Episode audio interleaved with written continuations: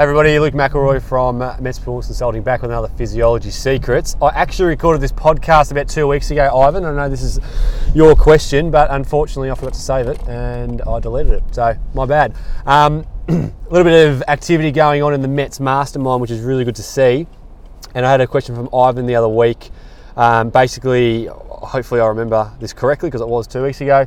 Um, he asked about training camps. So how training camps should be ran and also how, how much recovery you should have post a training camp to really feel the, um, the benefits of that camp. And in terms of guidelines for a training camp, well, what it involves is it's generally it varies in length, but somewhere between about three to seven days is generally a sort of a standard training camp. And the characteristic of it is a, a dramatic increase or a significant increase in training volume for that time period. So if you are a, uh, a typical example, if you're from Victoria, is over the Christmas New Year period, a lot of runners go up to Falls Creek. So they might go up there for a week. Uh, a lot of triathletes go up too.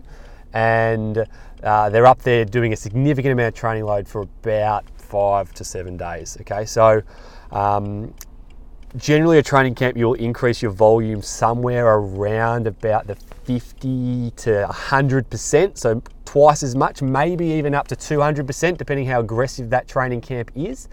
And it's okay so long as you allow adequate recovery, well, adequate recovery after the camp, but also making sure you're coming into the camp relatively fresh. So what we have in in training programs.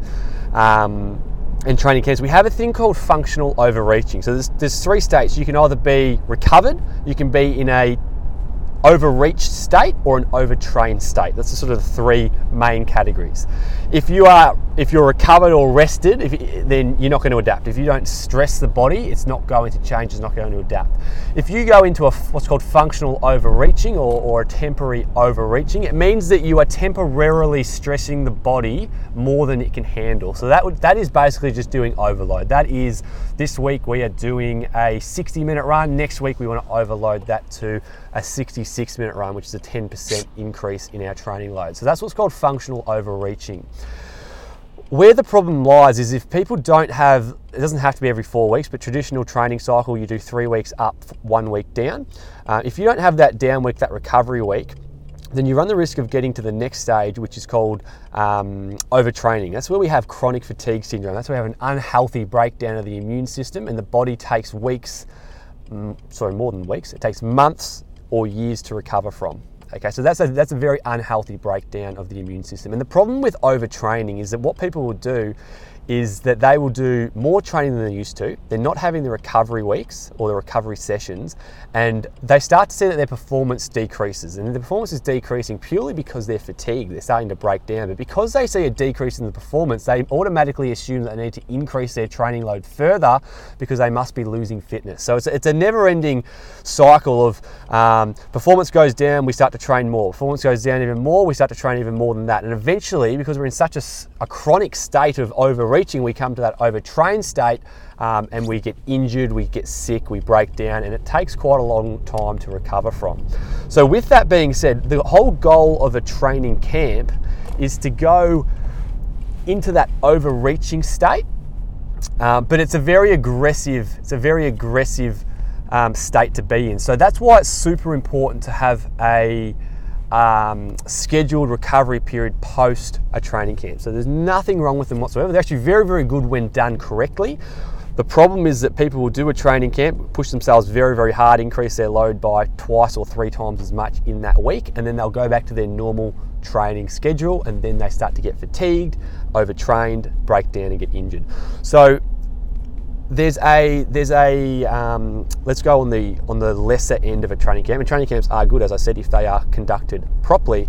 But there's another um, periodization model. So I'd, I'd, talk about the traditional periodization model where we increase by two to ten percent per week every three uh, for three weeks, and then we have a a 25% deload. Um, that's called the traditional style. We also have another style of programming which is called the cluster style or the, or the cluster periodization model. And what that involves, it's almost the opposite. What it does is Uh, we start off with somewhere in the range of a 30% increase in our training load for week one, and then we actually decrease the load by 10% week two, another 10% week three, and another 10% week four, before then increasing again 30% on that week number one. So, what this is doing is it's really overreaching the body, but you can see that with the weeks two, three, and four, we're decreasing the load to allow the body to recover properly so we can get the stimulative benefits of that training. Now, normally I wouldn't prescribe this type of training. The only circumstance where I really do prescribe a clustered training program where we increase the load significantly for one week is if perhaps an athlete comes to me who has had an interrupted training uh, schedule, or maybe they have a very long event coming up and they purely just haven't put the volume in. Let me give you an example. If you had somebody who had to do an Ironman in 12 weeks and they come to you and say, Look, my longest session's only been two hours, then we have a problem. We cannot get that athlete to uh, an adequate aerobic base or an adequate amount of time training in a single session through using that 2 to 10% rule. It just will not add up in terms of the maths. But what we can do is we can really stress them by increasing 30, 40 or 50% is a massively um, it's, a, it's a very aggressive load, but we could potentially do that in a clustered style of training, and then we really deload them off in the in the subsequent weeks. All right. So in terms of stimulation, it's not going to stimulate them that much more, but you can see how doing that sort of style of training is going to be a lot more specific to an Ironman than maybe trying to build from a two hour session to maybe hitting a four hour session by race day. It's just not going to be enough training volume to be specific to that event. So, with a training um, so with a, training camp, what I would recommend is obviously you're going to see an increase by 50, 100 to even 200% in your training load.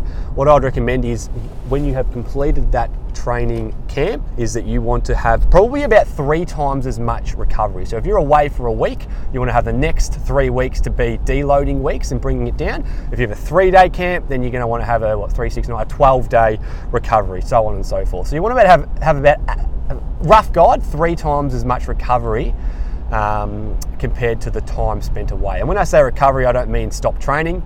I just mean, as you would in a deload week, just drop it back 10% each week for the next three. Um, that's going to give you the most stimulative benefits. If you don't do that, you run the risk of being injured or sick. Hopefully, that provides some clarification, guys, and I'll speak to you again soon.